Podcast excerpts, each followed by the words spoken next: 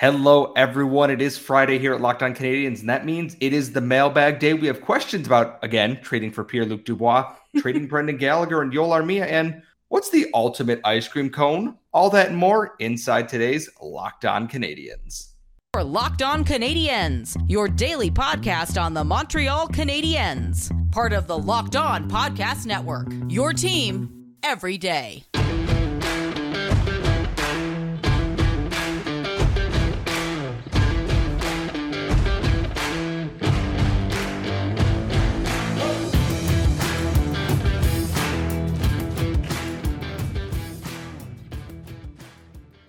Hello, everyone, and welcome to episode 662 of Locked On Canadiens, your only 100% pantsless Montreal Canadiens podcast in the summer.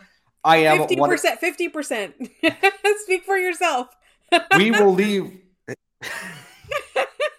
I'm not editing any of this. This is all staying in.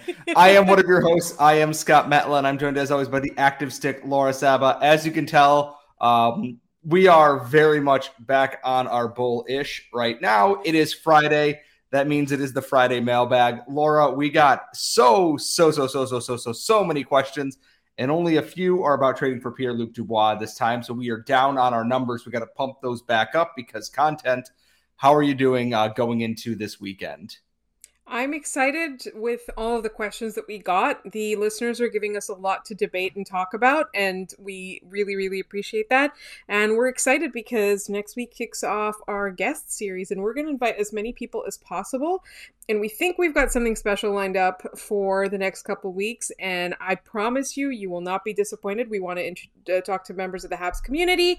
We're also going to talk to fans of rival teams. We're going to talk to some more prospect experts now that the canadiens have drafted. Um, and we're also going to bring on some of our favorite people habs analysts and things like that. We're working on so much stuff. We're going to be going through including the, the, the rookie tournament and then you know world juniors or the other way around we're not going to have a shortage of content, but we will be down to three days a week. Yes. So we will be uh, episodes in your inbox Monday, Wednesday, and Friday every single week. We will have breaking news if Kent Hughes decides to ruin our summer vacation. Kent, we are watching you. Here, buddy, we are watching you. He's anyway. gonna choose every single day that we've already recorded an episode. He's gonna do something big, so then we have to do like another bonus episode when we're not supposed to. It is my anniversary this weekend, which then means he's going to do something on Saturday, the PLD. day of my anniversary. it's going to be PLD for me on my on our anniversary. Anyways, we're going to jump right into the mailbag. We have so many questions. As always, if you want to send us your questions at LO underscore Canadiens, locked on Canadiens at gmail.com. Don't be a jerk in the YouTube comments. And Laura, kick us off. What do we have in there today? So we've got a friend of ours uh, who asked on Instagram. So you can also send us questions on Instagram if you like. Uh, and that's our friend Carm, who we brought up on the show before. Hey guys, I figured I'd send my mailbag question to both of you this time. I wanted your opinion on this thought. Am I the only one that's a bit bothered by the fact that PLD asked for trades from both teams that he played for? It kind of seems like he's quick to quit. And this is a sentiment that not only carm has told us um he it, it's it's come up in our youtube comments a little bit. I've seen some conversations on reddit about that as well. So scott what are your thoughts on pld asking for trades from both teams that he's been on so far? I think i'm not shocked that he asked for trades out of either situation because from discussions we've had off air with various people around the league uh, columbus was a mess at the time that he wanted to leave. He went to he got to go to Winnipeg to be in the same organization as his father, and the fit seemed to be there. And now we've seen Winnipeg as a whole is very clearly just this toxic mess of a room with various names popping up repeatedly. And I'm not shocked that he wants to leave because if anyone is paying attention, Winnipeg seems like a team that is going to be trending downward rapidly soon, and he's entering his prime. You don't want to be the captain of the sinking ship. Not that he's the captain, but you don't want to be one of the main people driving a sinking ship. You want to get the most out of your best years and cash in. And I think that's kind of where this is coming from. He sees the writing on the wall. He's not a stupid person at all. And I think he sees that, hey, this seems like a real bad situation that I should probably get myself out of before it damages my value overall, too. I think you can see this both ways. Like I, I understand why people do think that because he has been he has asked for trades, but at the same time, if you look at you know if if you kind of look at the way that you can handle a toxic situation is you just kind of quietly sort of deal with it and it hurts you or you try to take charge of your own career. And so sometimes you can see this as like him being assertive, like it's no longer the old way of, of doing hockey where everybody's supposed to be quiet and, and not, you know, not not rock the boat. Like you can see this as a positive if you kind of look at the context of the situation and you know who was the coach and what the room was like and everything that you're hearing obviously we can't confirm anything that we've heard. If we could we would report it. But there seems to be a toxic atmosphere in the winnipeg jets locker room and there seemed to be at the time a toxic atmosphere in the Columbus Blue Jackets locker room as well. We've got two questions uh, from two different people, but they're both about the same thing. So the first one is from Chris B. How do we trade Gallagher? Serious question. Third liners can't make six million, just like goalies can't make ten million. And another one from Sea Dog. Mailbag question. Gallagher is making 6.5 million and looking like he'll be on the third line, which is too expensive for that role. Do you think any team would take a chance on him? Would the Jets maybe be interested in a Dvorak Gallagher plus, say, a third round pick for Dubois? That would give us the cap space to sign Dubois and Dach, and the Jets have 14.5 million in cap space and have 17 players already signed. So these two questions are both kind of focused on is there a market for Gallagher and should he be traded? There's always a market for players like Brendan Gallagher. Guys who work hard get paid in the NHL, and Brendan Gallagher works harder than anyone I'm also not on the trade him train. I get the I get the thought process. It looks like he's going to be on the third line, and I don't think he's going to be on the third line for long because we don't know who's going to be on the second line right now. We know roughly who might be on the first line. And you know what? You can probably put Brendan Gallagher on the first line and have him play off wing or move Cole around. and It'll probably be fine. He's a heart and soul guy that, you know, trading him we talk about how tough decisions Kent Hughes had to make. Trading a fan favorite like Brendan Gallagher is tough, especially with Pierre Luc Dubois kind of being up in the air with this fan base right now. I, I get the idea of doing it, and I think there would be a market for him immediately. A team like Calgary, who needs you know a winger now that they're likely to lose Tkachuk, and they already lost Johnny Gaudreau. Winnipeg would probably love a player like Brendan Gallagher. He fits what that coaching staff wants every team would take a guy who hustles every shift, can score 20 to 25 goals, loves to get in front of the net and everything. He does all those little things right. But I also think that's why Martin St. Louis is going to want him around still because Gallagher just does the things that, you know, he needs to. He gets it and it makes sense. I do understand the idea of wanting to trade him to create that cap space, but I do not think he is high on that priority list right now for Kent Hughes to trade. That's exactly it. I, I agree with you. And also, like, we don't know how he's going to be after he recovers from his injury, right? So he's had this off season to kind of work on that and rest. And maybe he comes into camp and he blows people away and he and he moves up to the second line. Yeah, and that's the other thing. It's like he's recovering from God only knows what this past year hip, hand, back, face, everything. Like, dude's a busted up get mess after this last season. He played through it all smartly or wrongly there, but I wouldn't write him off just yet. I think we're going to see a reinvigorated Brendan Gallagher this year. And I know, yes, he's a little bit older now than he was, but he's still Brendan Gallagher. He's still got all the metrics to back him up. We have so many more mailbag questions, and we're going to get into all those coming up in one moment. But first, today's show is brought to you by our friends at betonline.net. They are the fastest and easiest way to check in on all your betting needs. Find all your favorite sports and events at the number one online source for odds, lines, and games. Major League Baseball is in full swing. The NFL season is looming in the background. College football is looming. There's always MMA, boxing, and golf.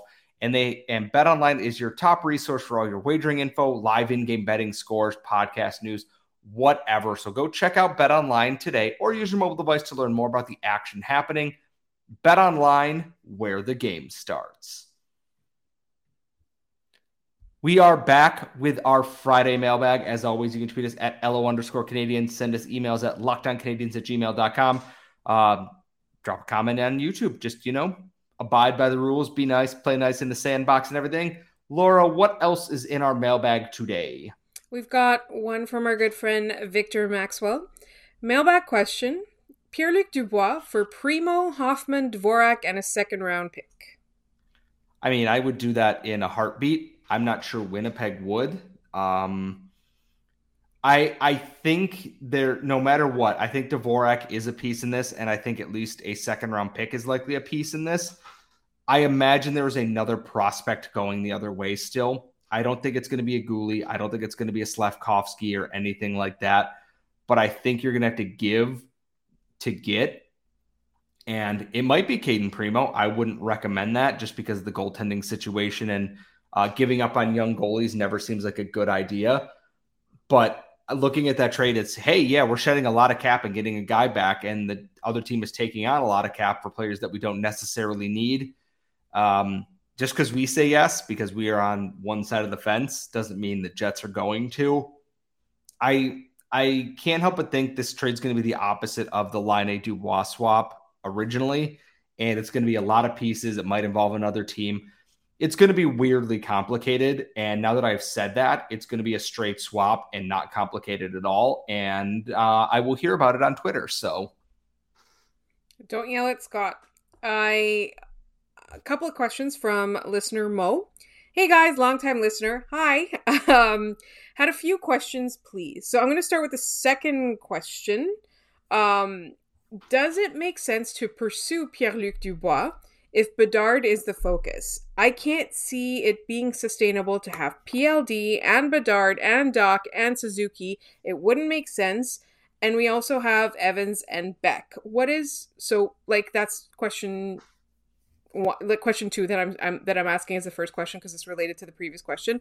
I personally think that like I, you know, we in this fan base we've talked a lot about getting PLD, getting PLD, getting PLD, but all of this is is like you ha- you kind of have to think about it. When you have too many young good players, at some point you're going to have to let go of them, and the time that you want that to be is after you win the Stanley Cup, like the LA Kings did, like the Chicago Blackhawks did. Now you don't have to emulate those franchises in a lot of things, but that's essentially what happens when you have a team that wins while young. When you have a lot of really young good players, there's two things about this one. Is one, we still have haven't guaranteed that we're getting Pierre Luc Dubois, and two, there's absolutely no guarantee that the Montreal Canadiens are going to uh, get Bedard. Like it looks like they, based on a lot of things, which we will talk about in next week's. Uh, next week's uh, podcast because I wanted to bring up some of the interviews and things like that that I've been listening on with with our guests. But um, it seems like they're doing a two to three year tank essentially, but not necessarily like an outright blatant tank, but more of a we're going to accept being bad for a couple years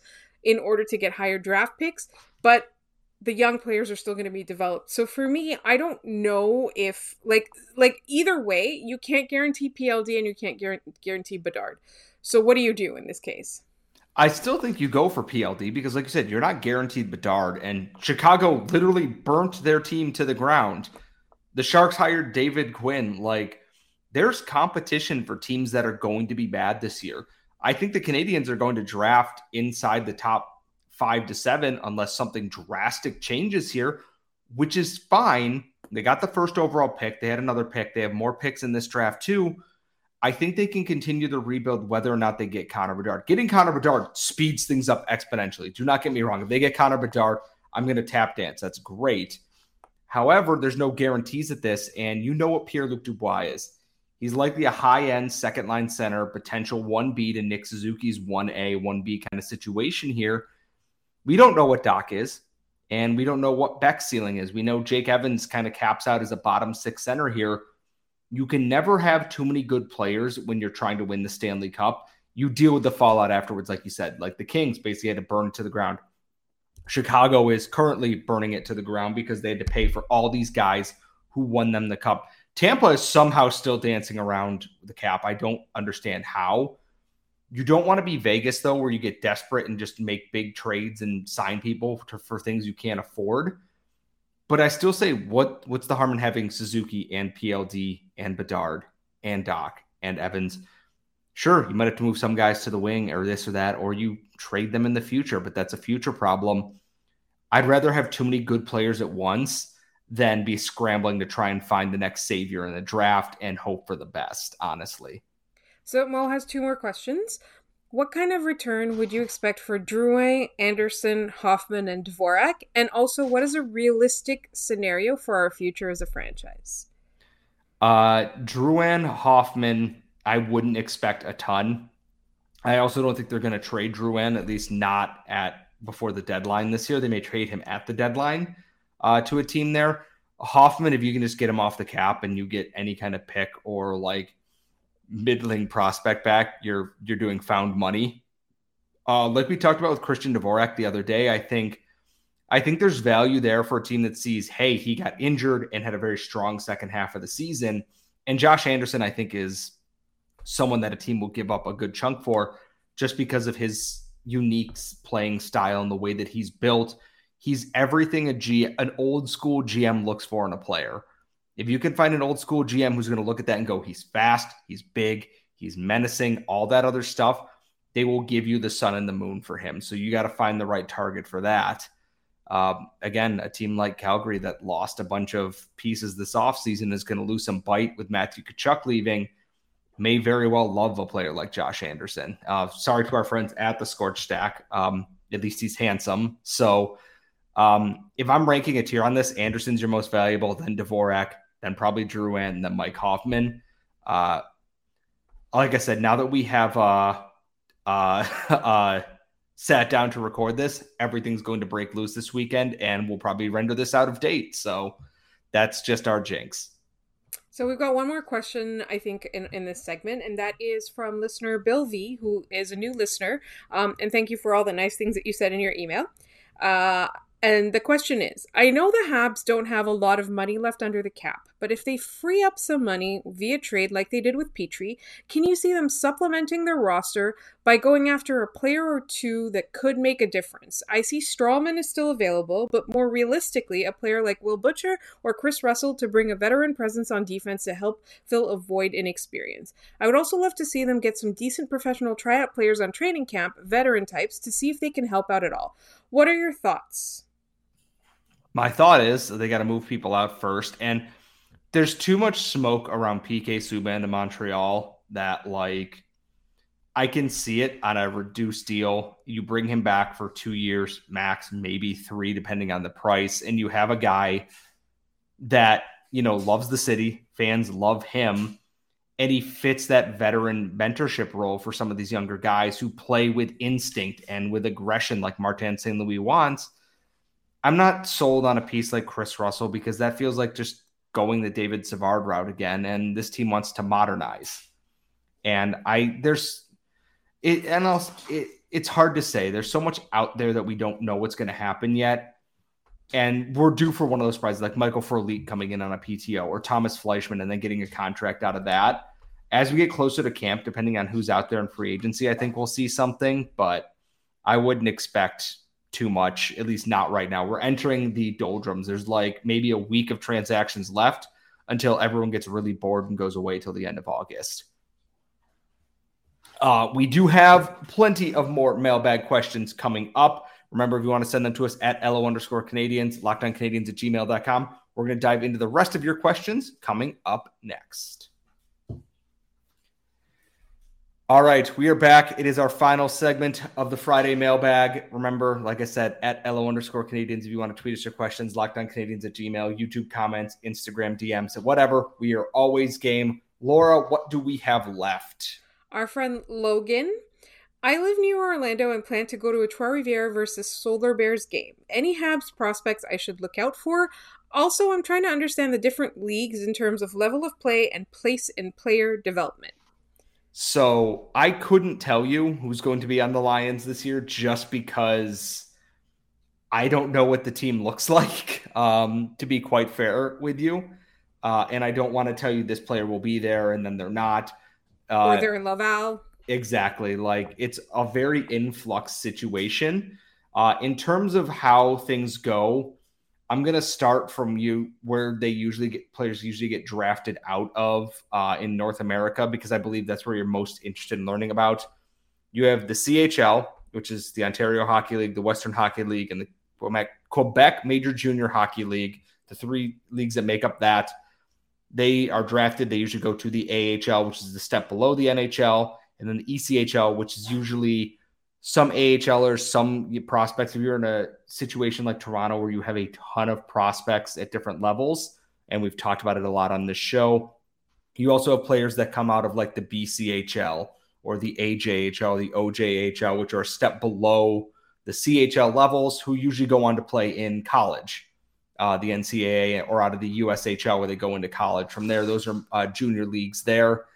Um, in terms of development, the ECHL generally isn't hasn't been a development league in the past. It's been just kind of a feeder league for the AHL, where some teams usually let their prospects go, and it's changing more and more rapidly now that more teams are getting more picks, more prospects. There's more players. They put some of their guys there to make sure they're ready to go, and then they bring them up to the AHL and so forth. Um, we were happy to elaborate on this further. If you have any more questions, uh, we could talk about this for the rest of the episode, but we have so many other things to get there. I want to make sure we are able to answer other questions as well. Also, like I think closer to when the actual season start, we'll know what the Trois roster looks like, and then we'll know which Habs players are being played in the ECHL and who to look out for. So we will hit you back at the beginning of the actual season. Um, Randy Hanson, our old friend, can you see a way for the Habs to trade Price to Nashville? I assume he'll be ready to go in September. Uh, no. Um, I don't think now that Nashville just signed Nino Niederreiter and they have Juuse Saros, I uh, I can't see them trading Carey to Nashville. I truly think if he's going anywhere, it's going to be Seattle or somehow Vancouver. Don't ask me how it's going to work, but I think they're going to move closer to both where he and Angela are from, uh, just to kind of ride out the end of his career there. If that's going to be the case, depending on if a team wants to chase a cup and wants to trade for him, that might change things. But I think they're going back out west eh, above anything else.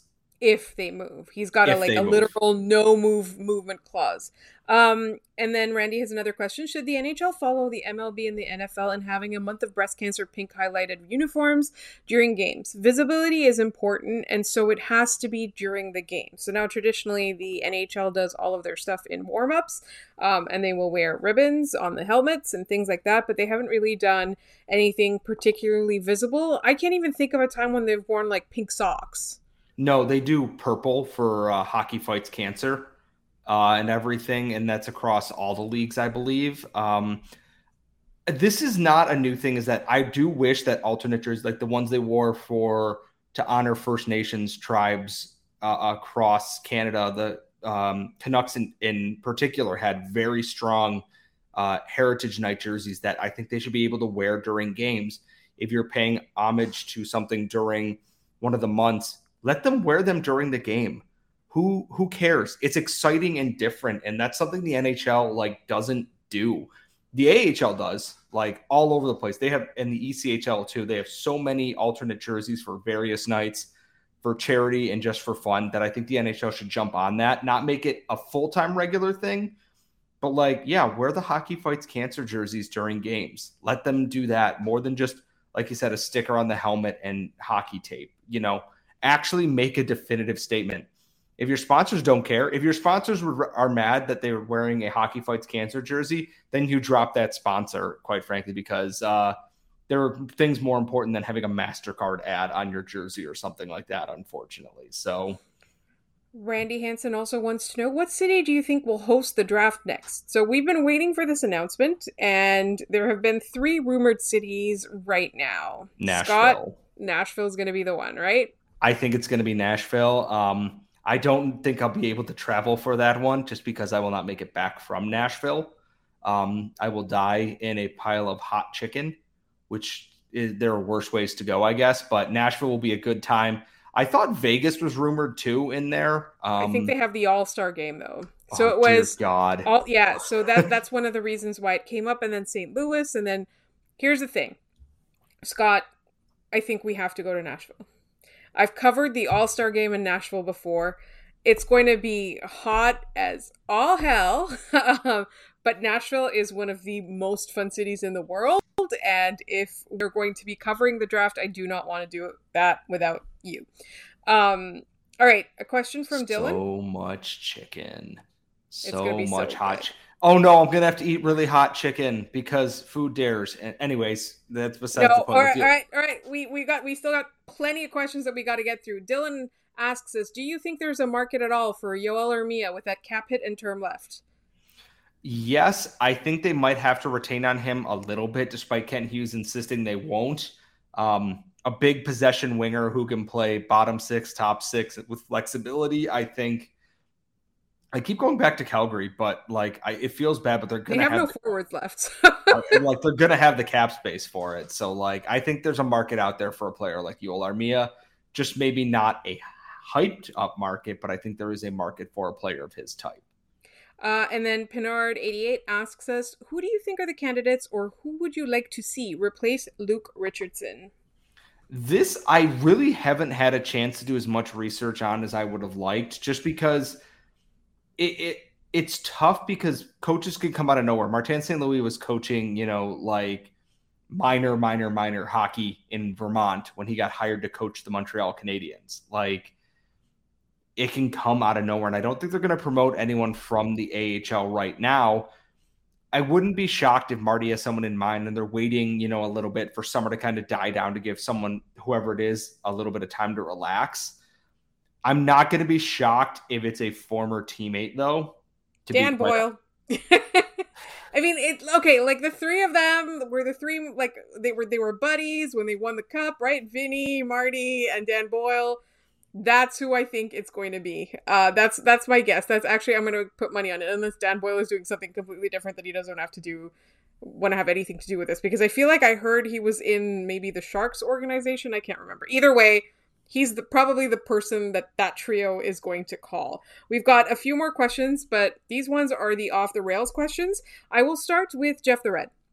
Other than hockey, what sport do you most enjoy watching live? Mine is basketball because it is really cool. Scott, I'm just going to go ahead and assume if we're not counting wrestling, uh, it is soccer. I've never actually seen a live soccer match in person before, and that's what I assume he meant by live. Um, if not, I do love soccer, uh, and football is always good background slash napping noise. So, um, but yeah, soccer would probably be the right bet for that. Uh, in an alternate in, in, an alternate universe where the Montreal Canadiens don't exist, what would be your favorite NHL team, and what team do you think would have the most Stanley Cups? Easy, Detroit and Detroit. I'd probably end, I ended up I liked watching the Avs in the 2000s, but given where I live, I probably would have ended up being a Sabres fan at this point, and I assume more than likely it would have been Detroit or somehow Philadelphia because the Habs dynasty wouldn't have derailed the Broad Street Bullies in the 70s, unfortunately. So if you could design a third jersey for the Habs from scratch, what would it look like? Something Expos themed. That powder blue Expos jersey that we've seen mocked up a lot, I think would be a really hot seller in Montreal. Um, I think that's where you go. If you're going to have to do blue, you can't do dark blue again. You can't do it. And unless they're going like with an old school throwback like the Centennials, I think that powder blue Expos color jersey would be a really smart way to do it. Outfit recommendations for an 80s themed party. Well, I wasn't alive in the 80s, and I'm going to say this as delicately as possible. Laura, how would he dress himself for an 80s party?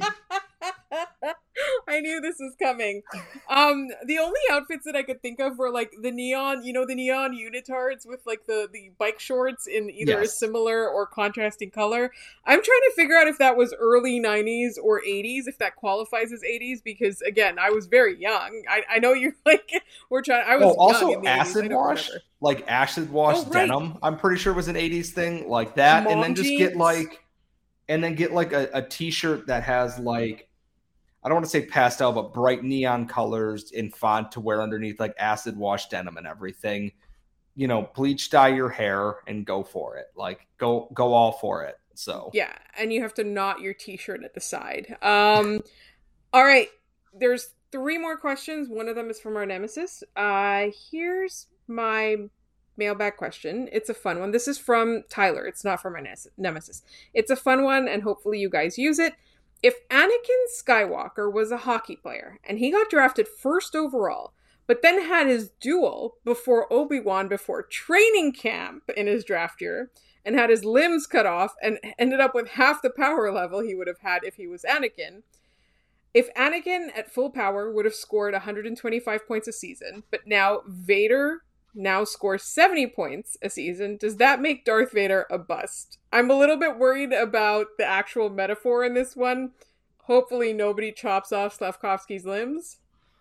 I, I think getting a 70 point forward is still very good. And the thing is, he just plays a different role. He's not as mobile, but he still puts up points consistently and is still terrifying to play against. Like you look at Darth Vader in Rogue One, that's a scary, scary dude who knows how to mess people up. Yeah, he doesn't have the agility that Anakin had because literally all of his limbs were cut off because, hey, stupid, he has the high ground I don't uh, know how to better explain physics to you, but you can't do that. I don't think he's a bust. I think he's playing a different role on the team now, and you need to go find something to supplement that, like a Darth Maul or something to help make up the production that he would have lost by losing his limbs. Okay.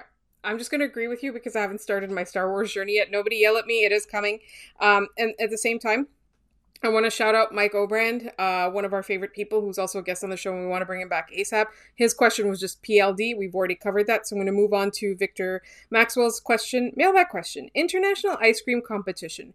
Three flavors to make the ultimate ice cream cone. Go. Chocolate chip cookie dough. Mm-hmm. Rocky Road. Mm-hmm.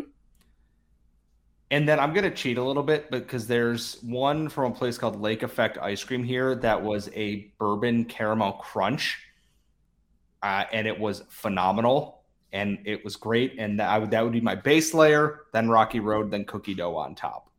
Okay, I'm going with uh, my base layer would be the I think it's like chocolate mousse royale. It's the Baskin Robbins flavor with the little chocolate bits in it. And then on top of that, I would put New York Super Fudge Chunk from Ben and Jerry's. Um, and then on top of that, I would put um, this caramel, salted caramel gelato that they have from this place called Quelly in Montreal. It used to be Paysan, now it's called Quelly. Um, and that will be my three uh, flavors. You've got actually two questions for my nemesis. The first one I had to research How do they test sunscreen? Is there a giant compound in the desert with a bunch of pale kidnapping victims being experimented on? And then I like how JJ from Kansas was like, Are you looking to get recruited? And Will says he'd at least hear their offer. Here's the thing. So I looked this up. They do test for UVB on actual human beings. You volunteer, um, and you will wear the sunscreen and be uh, exposed to UVB rays.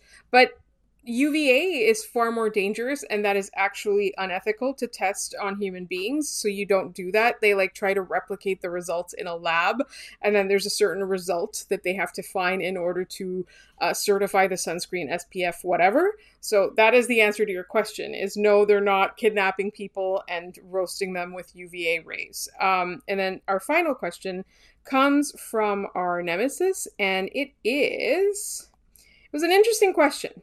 What's an innocuous milk toast statement someone could say that would immediately make you hate that person on a deep primordial level for no explainable reason?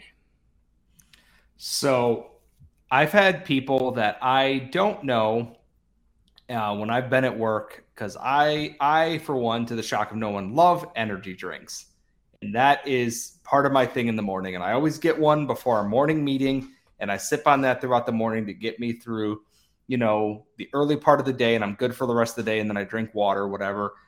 And there was a new person who was cashing out one day in our cafe area and went, "This stuff's basically poison." Scans it and walks away, and I'm like, I didn't ask for this input on what I am trying to drink in the morning please just ask if I want a receipt. I, I didn't need an opinion or input on what I am drinking first thing in the morning, unless I was buying a beer, in which case, then please check in to make sure everything is okay. Um, any kind of comment about like what you're having for breakfast or for lunch or what you're getting to drink that was not asked for is a very good way to get on my bad side, especially early in the morning.